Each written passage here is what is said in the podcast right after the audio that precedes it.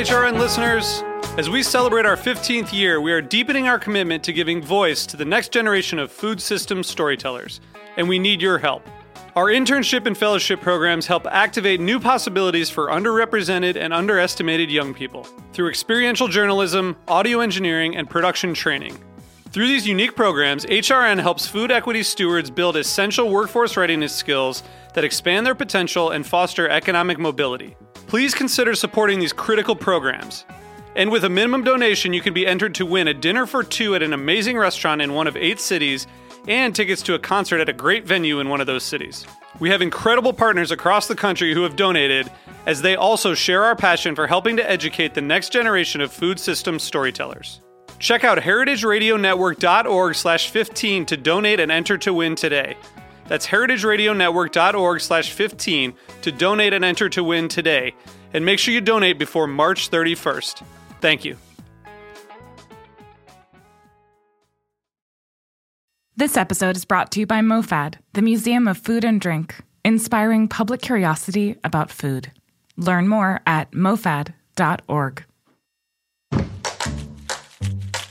I'm HRN's Communications Director, Kat Johnson, with a preview of this week's episode of Meat and Three, our weekly food news roundup. This week, we're celebrating Valentine's Day. Whether it's your favorite day of the season or you avoid it like the plague, there's no debating it's a big day for the world of food and hospitality. Valentine's Day is what we uh, refer to in the industry as a blackout day. I don't feel that my manlyhood is threatened when I order a glass of rosé or, God forbid, a rosé champagne. It's an old Jamaican drink from way back, and we just decided to bring it back into existence. It's a drink that the men they believe it really does wonders. Tune in to this week's Meat and Three on Heritage Radio Network. That's M E A T plus sign T H R E E. Available wherever you listen to podcasts.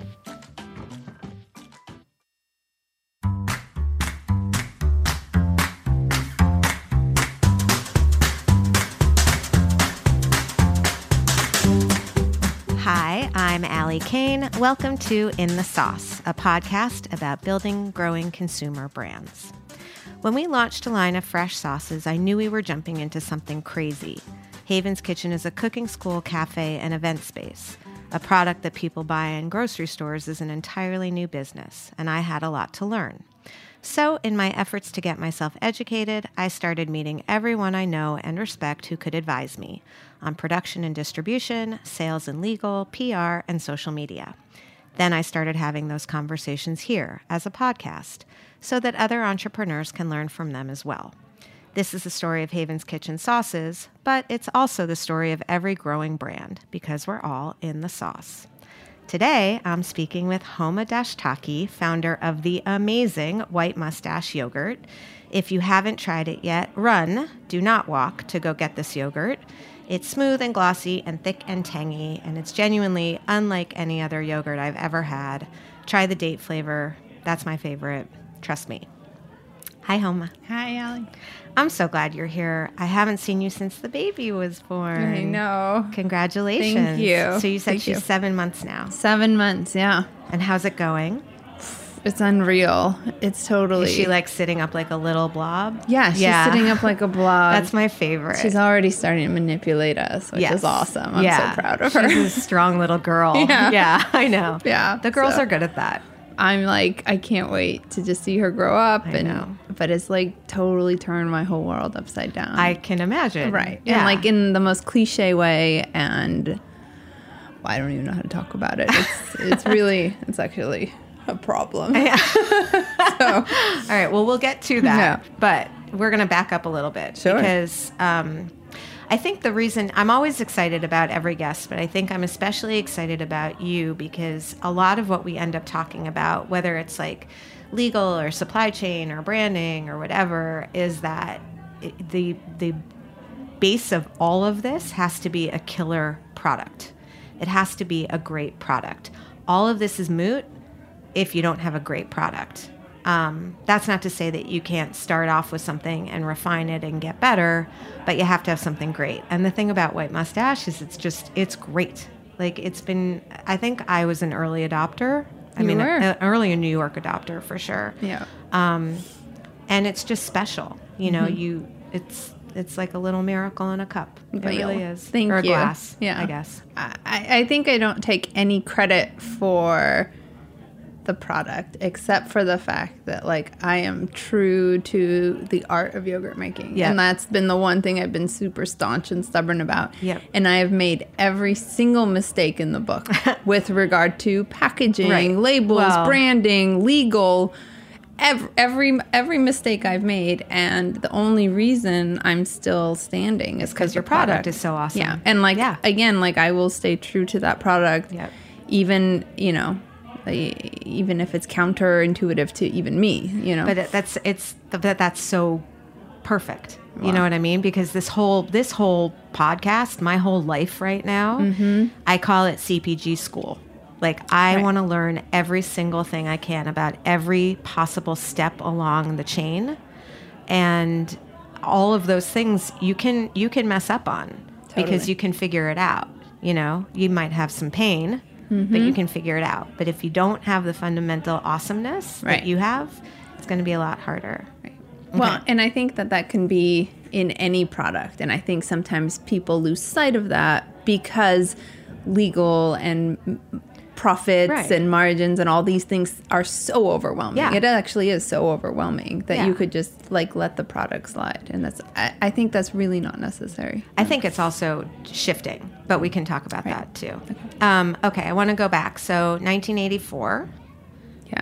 How old were you? And you emigrated here I actually immigrated here in 86. in 86. Okay. Yeah. Um, and I was seven years old. Okay. And do you remember it vividly? Yeah, I do. Um, I was born on the day of the uh, that the Ayatollah came back to Iran and triggered the 1979 re- revolution. Because of you? Be- Or- I mean, yeah.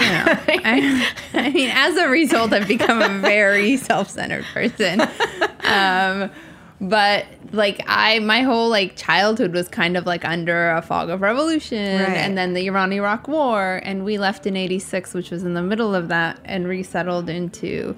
Um, a very quaint um, town of Orange County in, in Garden Grove, Orange County, where there was a huge Zoroastrian community, which is a tribe my family belongs to. Right. A And how, how, do you know how that ended up being where the Zoroastrian.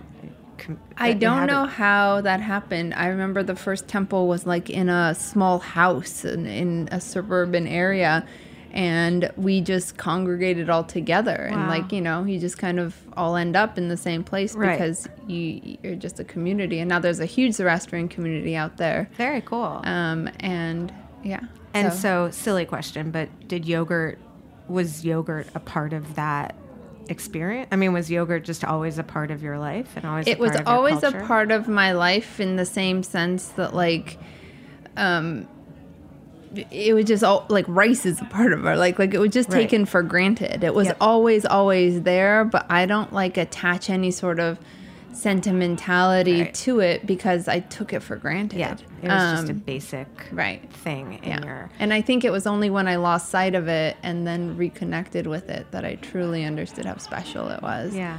Um, And what did you want to be when you were? When, I mean, you got to America. Yeah, I got to America at seven. Yep. At, when I was nine, I wanted to be an attorney. And the reason I wanted to be an attorney is I just had come from so much chaos. Yeah.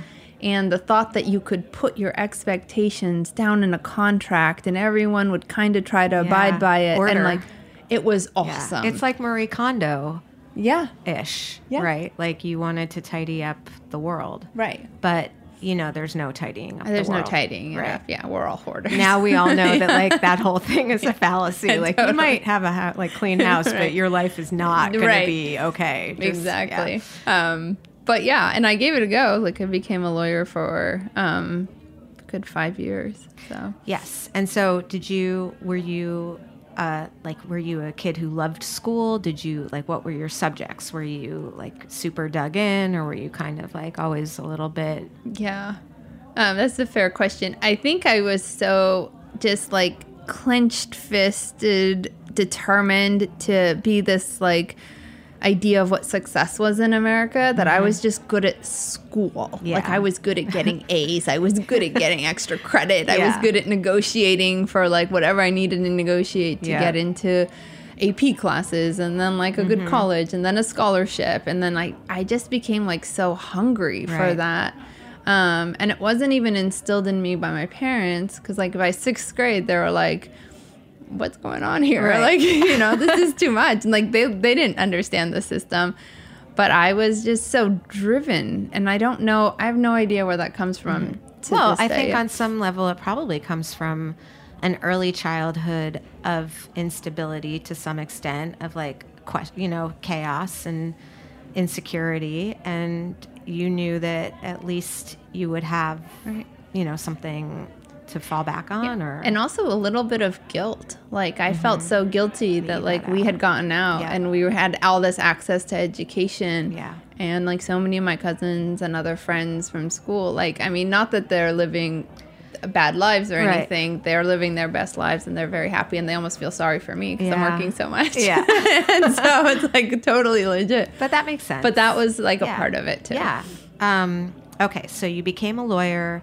You were like wearing a power suit. Mm-hmm. You were living the life you always wanted. Were you happy i don't know I Yeah. just was like doing it? I checked off the boxes, you know, and I was just doing it. Um, I think, and you know, it's hard to say if I was happy or not. But when I lost that law job, I didn't want to go back. yeah. Not even a little bit. You said so. you said something like that. I listened to another podcast that you were on, and you said something like that you never would have left. And I often say that about my marriage, mm-hmm. that I would never have ended it, but once it was ended against my will, it was the best thing that ever happened to me. And I don't mean that in a negative way about him Right. in any way, but I think sometimes if you're not living super consciously, um, the universe will kick you into consciousness if you're lucky. if you're lucky. Yeah. Yeah.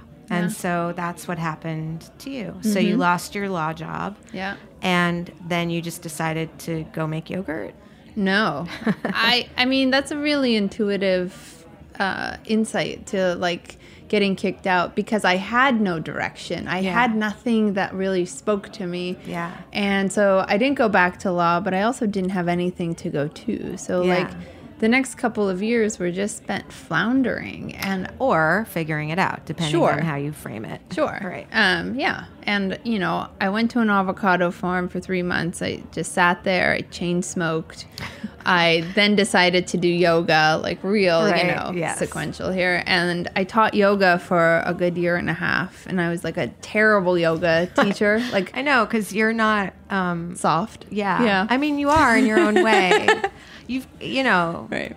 I just, Yeah, I would yell at the Yeah. students. I'd be like, "You're not trying enough. I can see it." Like, Yeah. you know, and it was, you know, on some people like that kind of like thing, that. they love it. Yeah. You know, it's like you have like your nice therapist, and then you're like, yeah, get your therapist shit spanks together. you. and I. Yeah, was like your mean, mean yoga teacher, and I was like, maybe this isn't for me.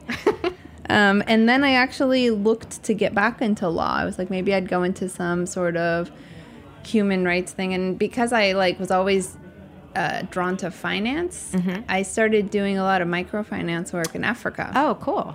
and um, I uh, worked for the uh, International Monetary Fund for like three months. And I was like, oh, this is terrible. Yeah. Then the African Development Bank in Tunisia, and also like just didn't speak to me. Yeah, because I don't think you're really in it when you're in those jobs. You're, Right. You get almost more further removed now that you're working there, exactly ironically. yeah, But, but like all those things really informed me on like economies and and society and community and survival Mm-hmm. um, and then i thought i'd become a lawyer and like figure some way some place for me Right. and while i was doing that um, you know living in california living with my parents at like 30 years old Yeah. 33 years old um, it was you know i was like i hope i get my shit together Yeah. at some point but um, a- and yogurt found me completely by accident just completely completely by and it was always this thing that was there Yep. you know it was just like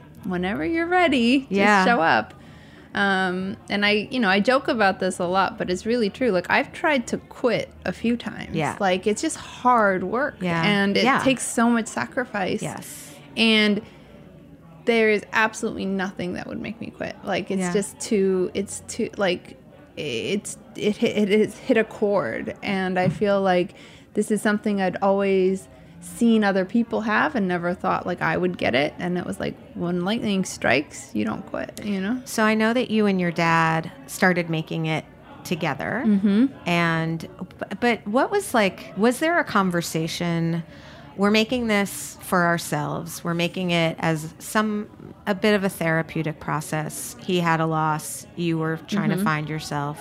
This was something that you could connect back to and it made you feel that security. But was there a conversation ever like okay, now we're going to actually put this in a package and sell it to other people? So the conversation was never about yogurt. It was always about an activity. So we were like, uh-huh. we want to go to a farmer's market and have something to do.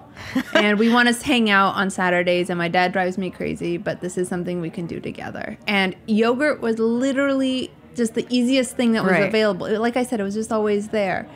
And once we started going to markets and people would try it and they'd be like, Yeah. oh, what is this? Yeah. I'm like, it's yogurt. And they're like, we've never had this before. Yeah. And I was like, like that's when the Yeah. light bulb came on that it was What did it something. look like at the first? Did it look like the same thing that it looks like now? No, What did it look like? it's gone through so many iterations. Um, but like we just put it in a regular, like it was just a glass jar that was available through some like local mayonnaise distributor. It was like in a mayonnaise jar, and we just sold it at like, and Mm-hmm. Did we had three flavors. Yeah. no fruit on fruit, fruit on the flavor happened once I moved to New York. okay. What were the flavors of the yogurt? It was it was Persian yogurt, which is not strained. Then Greek yogurt, which is strained.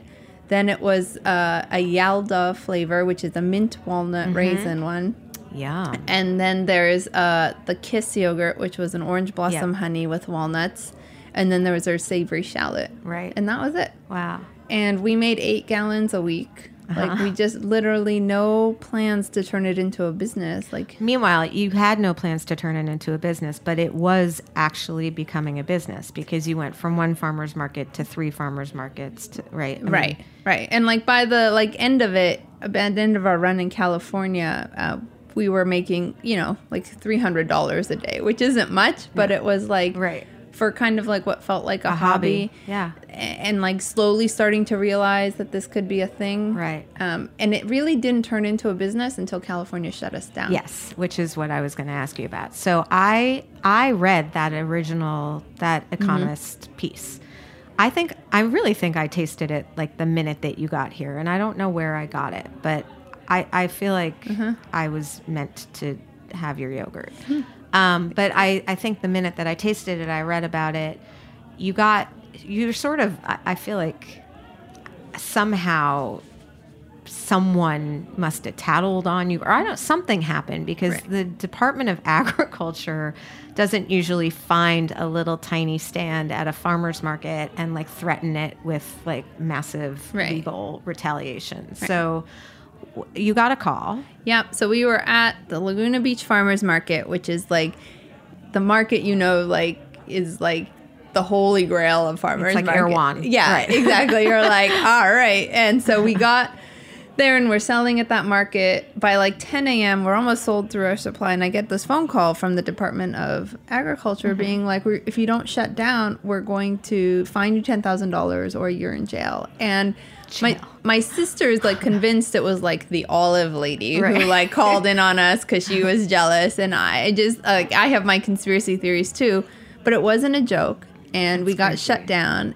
and I remember when they shut us down, and I say this every time because this is the reason why I got into business. Like the person who shut us down made sure to let me know that like she shut down a Mexican family for making cheese. They shut down a Vietnamese family for making milkshakes. Mm. Right. And I was like, when you're proud of this? Like, Yeah. there's so much food that we're missing out on Yeah. because these rules are antiquated or." Totally. I was just talking to someone, this is a bit of a non sequitur, but a really lovely Haitian man, and he was saying that, you know, they used to have these incredible economies in Haiti until the United States had all this surplus agriculture, which we started selling to them for really cheap and making sure that like their local agriculture basically was like stifled. But what ended up, aside from sort of the economics of it, what ended up happening was that the people started mistrusting their own food in because somehow this other food Right. from America was cleaner and safer and sanitized and and that happens you know here too i have friends who grow eggs on their farms and don't eat them because they're scared that those eggs are not as good as the eggs that get they get from the grocery store Right. Like we've been really sort of trained so i mean unfortunately it does sort of it mass you know disproportionately i guess affect Right. um, f- you know, foods from from different cultures who are, you know, Right. n- maybe don't have access to, you know, sort of the bigger, larger systems and Right. capital. Right. And mind you, I was buying like milk from the grocery store in regular jugs that Right. like were already like fine for, Yes. for public consumption. So uh, that that fear is definitely Yep. it's there, it's ingrained. It's hard to get over because it's irrational in a way. And especially with yogurt because the longer it's out, the more lactic acid it produces, and the lower the pH goes, Right. which makes it actually safer. safer. Exactly. that like, you know, Yeah. the whole point is like that was the way people preserved their milk Right. because you could go for like you know, days or weeks or Yep. even months in the caravan and nothing would happen to your milk. It would just be preserved. So I, I have so much I want to get to, so I'm going to speed you a little through the story because I we could talk for probably like six hours about it. But I know that you fought. I know that the lawyer in you and the sixth grader in you who Right. was like, I want to be in that AP class. You were like, no, no, this is not happening. And you took it pretty far. And it was like two years of a battle. And then you lost.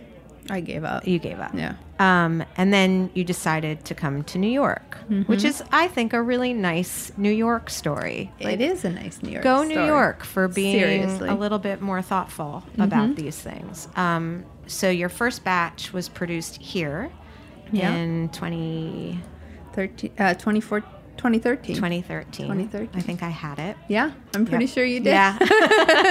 um, and how did that feel? Uh, if like a miracle. Yeah.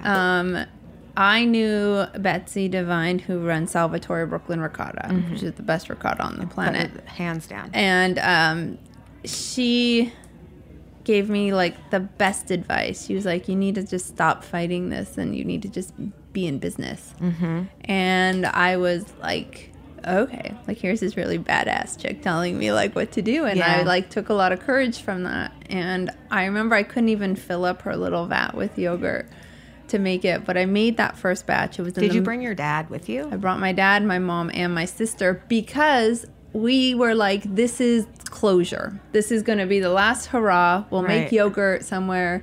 And it'll be like, it's weird to think like we're going to do the last hurrah in New York, but I thought it was going to be like the last hurrah. And so we all came out, we made the yogurt here Why did you think it was going to be the last hurrah? Did you think no one was going to buy it, or did, because like- the rules in New York are actually the same as they are in California. got it? And You just figured you'd get a call from the FDA. yeah and i was like i don't know if i want to fight it so before i do this like law job in california let me get this out of my system Mm-hmm. Got it. somewhere Okay. and um and the thing about new york is that like brooklyn really is a food town Yeah. and the rules are exactly the same but the attitude is not i'm going to shut you down because you're a pain in the ass the attitude is all right walk me through this Yeah. you're total pain in the ass but let's see how we can make this well, happen because we're New Yorkers. Totally. we like pain in the Right. asses. Totally. Yeah. And you recognize that it does generate income and it does Yep. generate um, a community Yep. and it does generate a reputation. Yep. You know, like Brooklyn doesn't have a reputation for being a food town for nothing. yeah. Yeah. Okay, we're going to take a little break, and then we're going to come back and talk about all of the business stuff. Let's do it. Awesome.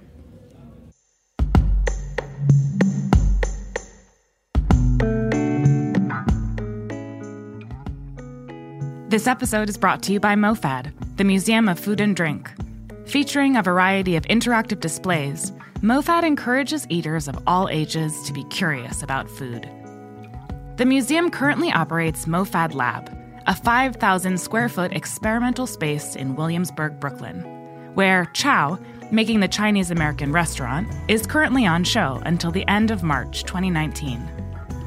This exhibition celebrates the birth and evolution of Chinese American restaurants, tracing their nearly 170 year history and sparking conversations about food culture, immigration, and what it means to be American. It highlights the evolution timeline of Chinese American restaurant menus, dating back to 1910, and also highlights a tasting section where participants get to enjoy tastings created by the country's most talented chefs who specialize in Chinese American cuisine. Make sure you check out Chow while you still can. The exhibition closes at the end of March 2019. Check out MoFad's tastings and extensive event calendar at mofad.org/events.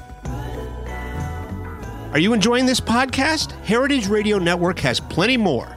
My name is Andrew Friedman, and I'm the host of Andrew Talks to Chefs here on HRN. Every week, I interview a diverse cross section of the best and biggest names in professional cooking. Give a listen and get to know all about the inner lives of chefs. You can find Andrew Talks to Chefs wherever you listen to podcasts and on heritageradionetwork.org.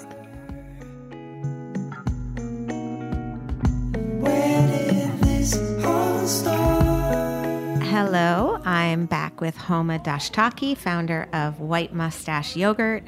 Um, and so I, I want to talk about the business because you have a different approach than many founders. Um, and you do have this incredibly special product. Um, but I want to ask you a little bit about the packaging Sure. first. Um, you've been in glass forever.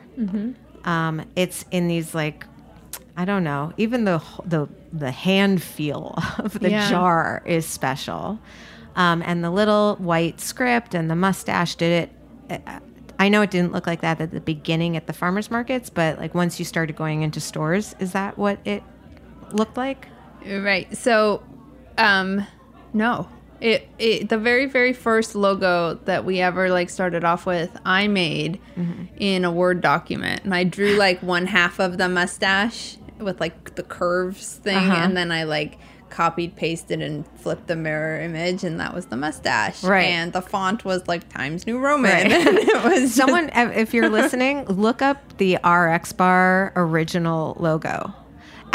Also, look up the Apple Computer original logo. They're they're nobody started exactly where they finished. Like We no one nails it right off at the at the you know beginning. Yeah. So when you so but the glass jars and the little black rubber cap Yeah. and Those, like all of that just kind of evolved. Like this is probably our fourth jar that we've been in. oh really mm-hmm And we, the one after the mayonnaise jar was like a little tiny uh, honey pot. Mm-hmm. And after the honey pot, we went to like a more square one again that Right. just like totally flopped. And then we found this one that's kind of like a quintessential typical.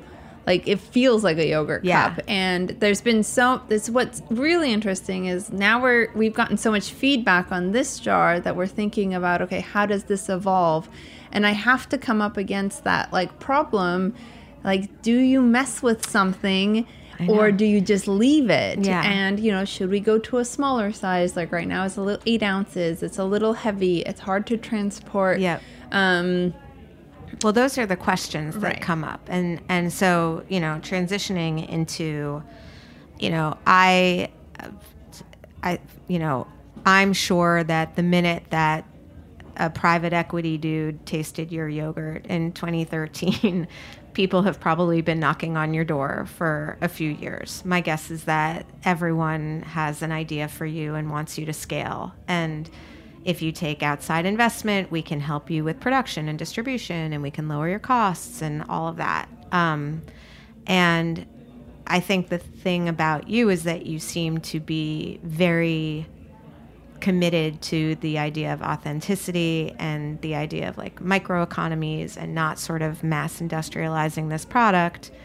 What I really wonder about is how does that work when it's, you know, when it comes to growing. Right. And or and- being sustainable and sustainability and your i mean uh, you know me i'm a slow money kind of gal but that doesn't mean that we can sort of stay Yes. Still. And it also means that you are personally involved with making the actual yogurt, which is arguably not you know a long-term endeavor for you forever or So- the best use of my time Exactly. ironically like Yes. all i want to do is be in there putting sour cherries in the bottom of the jar right but It's like you need to manage people yeah and and like that's the easiest thing to delegate and Yeah. this is this is my biggest challenge is is growing and and scaling and resisting that um Right. I- I'm on your Instagram. People are begging you for it. I watch people like, I'm in Philly, please. And you're like, no, sorry.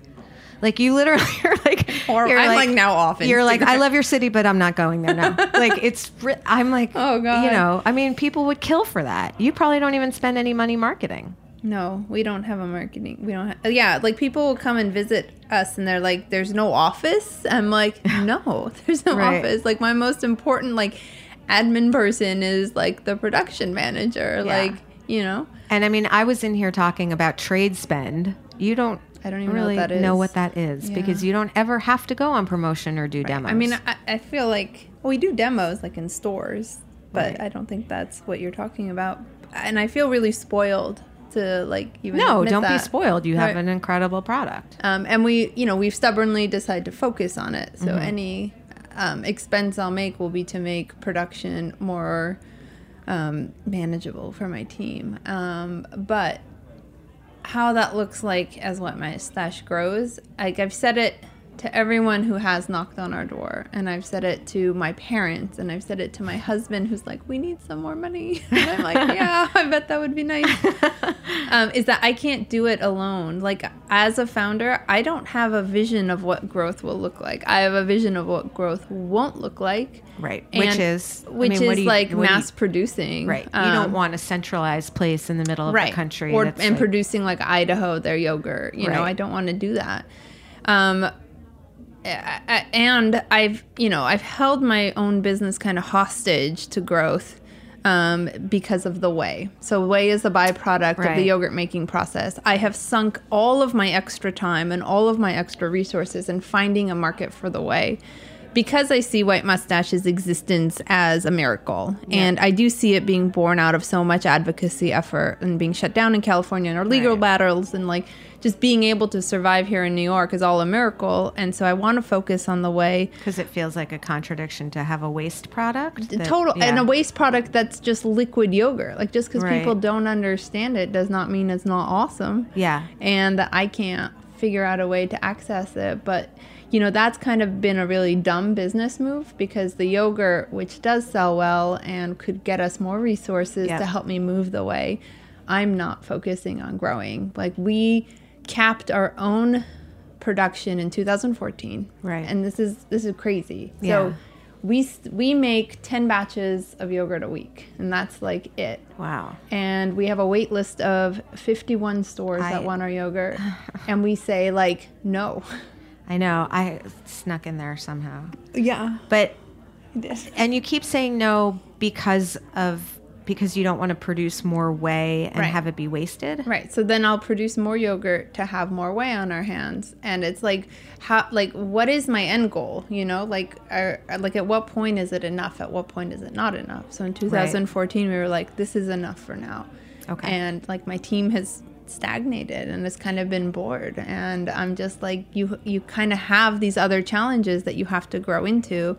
And so my challenge now is to treat the whey um, as a whole different project than the yogurt. Yeah. And to now, uh, like that has opened up my my thinking on how to grow the yogurt separately, Yeah. and to be open to conversations with uh, people who have ideas on the whey. There are Yeah. people. I mean, Anne from Misfit. I like. I feel Mm-hmm. like if I haven't put you in touch yet, I need to because they're looking for byproducts of food production and and figuring out what they can do with it. Literally. So we're gonna connect you guys. Yeah, I would love to talk with them. Yeah. But tell me about Eataly because Eataly in LA. Oh, Eataly, yes. I mean, that's you. You grew. Yeah. We we grew and it was it was one of these very serendipitous, organic, blissful partnerships that you like dream about. So Eataly, we sell Eataly here to Eataly and Flatiron. Yes. And in the World Trade Center. And they approached me and they said, Will you come and make yogurt in California? And I was like, well, we were just kicked out of California, Right. so I don't know if that's going to happen. And You didn't have Eataly behind you. Right. Yeah. And I was also like, I don't have the bandwidth right now to go to LA and set anything up. I up. remember when you were living out there, it was a little intense. It was like Yeah. we were couch surfing, and we, you know, like I dragged my husband out there because I was like, I need someone to help me. Yeah. And, you know, it was, I didn't know what the finances would look like on there, but it was one of those opportunities where, with the backing of this, this company that really gets slow, inefficiently handmade foods Yeah. like their pastas and their breads Yeah. and their mozzarella. Like they got what we did, and you just have to do it. and so you built a yogurt making. They did. they They, built- built a clean room to Wow. like our specifications to be like, okay, like this is what this is like the amount of space White Moustache will need to make yogurt for the store.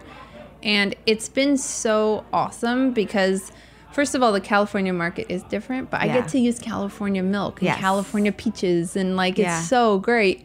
Um, And the nice thing about growing, I mean, we talk about it a little bit. I think you and I are cut from a similar cloth in the sense that we see this sort of direct competition between growth and authenticity, and we're both a little bit freaked out that it, that growing will make us inauthentic Right. somehow. But the other thing about growth is you can hire more people and you can pay people better and you can actually create more change and that's good. Right. Right? And so you have a team now in California that wouldn't have existed if you had not Mm-hmm. Taken that opportunity. Which has taught me how to delegate. Like Yeah. I felt like it was inauthentic the minute I stepped out of the production Yeah, room, you know, and it's like that's like the mentality that I have to kind of fight Yeah. against and and now recognize that my team is better than me. Yeah. and that's the way I want it. That's you know? awesome. Um, So, I mean, is that a potential? Could you just replicate that in all? Like, can you kind of be? no, I'm gonna have to ask Eataly. yeah, I think we'll talk to Eataly about it. Um, so, I want. I, I do want to talk about product lines because I know that you were trying to first you were trying to sell the whey as just a drink to drink. Mm-hmm. Then you made these delicious pops with it, which I love. Thank you. Um, are they? Are you feeling like they are catching on? Are you feeling like it all is working together? Do you want to? You know, I, for me, I'm thinking that's a beverage buyer, that's a frozen buyer, and that's a dairy buyer. But you don't think necessarily that way because you, it's all yogurt to me. Yeah. And that's the way I approached it. And it's wrong because it's the way you're saying Yeah. it is. And it's not, it's, eh, and you're talking about the dairy buyer, the, the drink buyer at, at, at who's buying it to put it in Yes. the store, but the customer is also different. So Yes. the person buying my yogurt is not the person buying my drinks, is not the person buying Right. my pops, unless you're like, you know, oh, I want to really support this entire ecosystem. Right, which yeah. you know, like not everybody knows about us No. or every. You know, that's not how people actually make like all of Consumer their decisions. consumer decisions. Totally. And so, I never wanted to get in the drink business. I never wanted to get in the frozen popsicle business. I just couldn't convince anyone else to do it because Whey was too foreign, and I was holding my own business hostage to Yeah. growing. And so I was like, I will find an outlet for this in this way and that way. And I think that it's all lost me money and Yeah. a lot of it and it's lost me time um, and it's kind of made me feel and sound a little bit like a crazy person like by the way you know like oh this is so delicious. And i just like i just has been it's been too heavy handed and like i'm trying too hard you know when you have to try too hard to sell something it doesn't Yeah. make sense and it's because i didn't understand the difference between dairy and Right. drink Why would you? and I'm just a yo. I mean, Yeah. I'm lucky I even understood the yogurt. By the way, I don't even think you fully need to at this point because you have been sought after. So you don't have to go make a presentation to a dairy buyer and tell him who you belong next to and why he should move people out of the set and why you're going to be incremental dollars to his category. You don't have to do any of that. So, you know, uh, unlike me, right? Who who does. So, in a way, you've sort of been able to keep this this very authentic kind of cottage industry product. You've gotten to super accounts where you've gotten really high profile, you know, stores and you command a pretty nice price point for Mm-hmm. it. I would imagine that that that, that works. But it's just figuring out sort of you know the next steps unless you decide you don't want there to be next steps but it sounds like you kind of do i think your dad I feel does like- oh, my dad has always been like, let's mechanize the whole thing, and Right. like, you know, he's just this whole thing is like Yeah. crazy. Um, I I I feel like I still don't want it to grow. I feel like it has to. yeah I feel like it definitely has to, or I'm going to lose my team, yeah. or I'm going to lose. Well, that's how. I mean, that's that's how I started the sauces at Haven's to begin with. I needed an outlet because the thing is, I had heard for years people say, "If you're not growing, you're dying," and I was like, "That's not true. You can have, you know." But it is. It actually is because life gets more expensive, healthcare gets more expensive, rent gets more expensive, labor, all of it, and not only that, but people want to learn and grow. And if you're not giving them opportunities to do that, they leave. or you know, or even if they're content, like it's kind of your job as the manager to challenge them. Yeah, yeah. Um, and like I've challenged my team with like come up with more whey flavors or drink flavors or let's try to meet these orders, but it, I've connected everything too much. Yeah. And I think in terms of creating a new product line, I have to do what we're good at Right. first. So, are you going to start to open up production a little bit for those 30 stores on the wait list? Um, I think because we've seen a little bit of motion with the whey, um, uh, we can um, open it up. So Right. we're looking to, and the way we're opening it up, and this is going to sound very obnoxious, is like providing all the stores we're at with all the flavors because now they don't Right. even get all the flavors. Yes. And so we're, we're trying to meet the demand that we currently have Right. and then you know kind of not take for granted people's interest Right. in us and and you know value and appreciate that And that woman in Philly who's like crying because you said no to her. I she love might her, Finally, but- she might finally be able to get your yogurt. Um, we, we have no plans of selling outside of manhattan or brooklyn right. so Just to be clear. just just to be clear until Eataly opens and, And Philly. yeah. exactly, Yeah. and then they can take care of it. Um, so, question: Mm-hmm. fundamentally, do you think that something authentic can scale? I think my my instinct and my gut reaction is no, um, and I I think it can.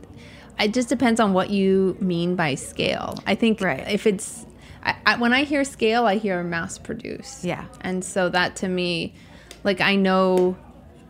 I I know that if we're gonna grow, we can only continue to make five gallon batches, and Right. the way we would we would grow Is lots of is to make many batches. many five gallon batches. Yep. So in that like if that means scaling, then Yeah. I think that we can do that. Yeah, I think there are two. I Um, mean, there are different ways to you know Yeah. make the strain the Strain the yogurt, yeah. I don't want to bring a cat into this just because it didn't it's feel not appropriate. hygienic. Um. So, Yeah, what's so- the biggest stressor for you right now? Growth. Yeah, figuring this Mm-hmm. out. Yeah, and what's the most fun you've had? Like, let's. What's one day or one moment where you're like, "This is amazing. I feel just like the me that I've wanted to feel." I think it's when I get to go in the production room with my team. Yeah. Um, and I just have to be better at like making that a structured thing. Like Yeah. every Tuesday. Yep. Um, I get to go in, but like now I just steal pockets of time and I go in and I'm like, yeah. So that would What's your favorite flavor? dates. Mine too. I know. That's It's so just- funny. Yeah, and that flavor feels like cheating to me because it's like only smashed up dates and then milk, and I'm like, that's it. I don't know. People love the sour cherry, but I I like the way the sour cherry like makes that like Mm-hmm. juice that kind of flows in. But I'm I'm the date gal. Yeah, I'm the date gal, too. Do you have any books that you would recommend that you have ever read or enjoyed? yeah, I don't remember the name of it. Um, I'm sorry, but there's a book on failure that talks about how every fail, like everything, like every success in like history is actually Several failures. several and- yeah. failures that needed to happen. Like if if like they hadn't lost the battle of Carthage, they would not have won some other like war. Right. And so I forget the name of this book. I'll find I'm it. sorry. No, but, like, I'll find it by the time was- I tag the yeah, episode. that was great. And then advice to founders. I mean, the people we talked about, the audience that's listening to this, you are a self selecting crew out there. Um, but they need they need some uh, support. I would say like put your head down and really focus on your product. I think it's so hard to get wrapped up especially in competition. Yep. And like I hear a lot of people like who start out and they're like, but so and so does it this way and how does so and so do it that way? And I was like, but how do you do it? Yeah. Like just put your head down and like focus on your product and like if it doesn't work out, that's fine. But I don't even. I honestly think like I think I've said this before, but I don't believe there is such a thing as competition. Right. You know, because like everything has its own energy, and you could have two identical chairs that look exactly the same, but something feels different when you sit in them. I agree. You know. I agree. And I do think there's room for everybody. For sure. And um yeah, and I think like worrying about competition is just a way of sabotaging yourself. Yeah, I agree. That's a good one. We have a listener question. Someone who wrote in on my, on my DMs. Oh no, it's the person Um, from Philly. Yeah, she was like, I'm so sorry. she's like stalking you. I'll just drive out there She's lovely. Um, what's the most creative thing you've seen done with the used jars? Has anyone ever sent you like pictures of their jars or have, yes? Yes, there is a there's a firefighters association in Red Hook that has a windowsill full of cactus plants. Wow, Yeah. in the White Moustache jars. Mhm, in the That's mustache awesome. jars, Yeah. Good Yeah. question. That's a great question. Good answer. Yeah. Wow. All right. Um, Homa, I love talking to you. Thank I you always so feel like, I don't know, saner or something. Good. I don't know. Um, I loved having you on here. Thank you for coming on the show. My pleasure. And for all you in the sauce listeners out there, thank you for continuing to listen and for telling people to listen. It's really fun getting all of your Instagram questions and um, just seeing the numbers grow. We are going to be hosting a panel at Haven's Kitchen on April 1st about these things, um, primarily financial and money. And yes, there will be some discussion of when to raise money and how. And, you know, I think especially as a female founder, these questions can be a little bit uh, dicey. So there'll be more on that, but certainly go to the Haven's Kitchen Instagram or website for more information. The invite will be up soon. Thanks for listening, and we'll see you next week.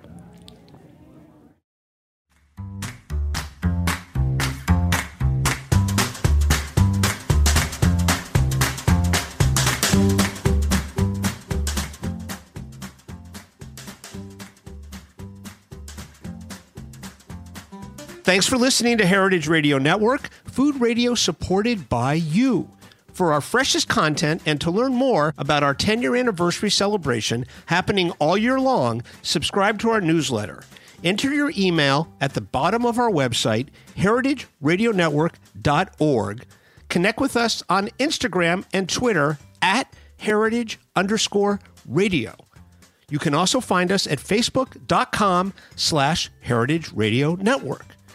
Heritage Radio Network is a nonprofit organization driving conversations to make the world a better, fairer, more delicious place. And we couldn't do it without support from listeners like you.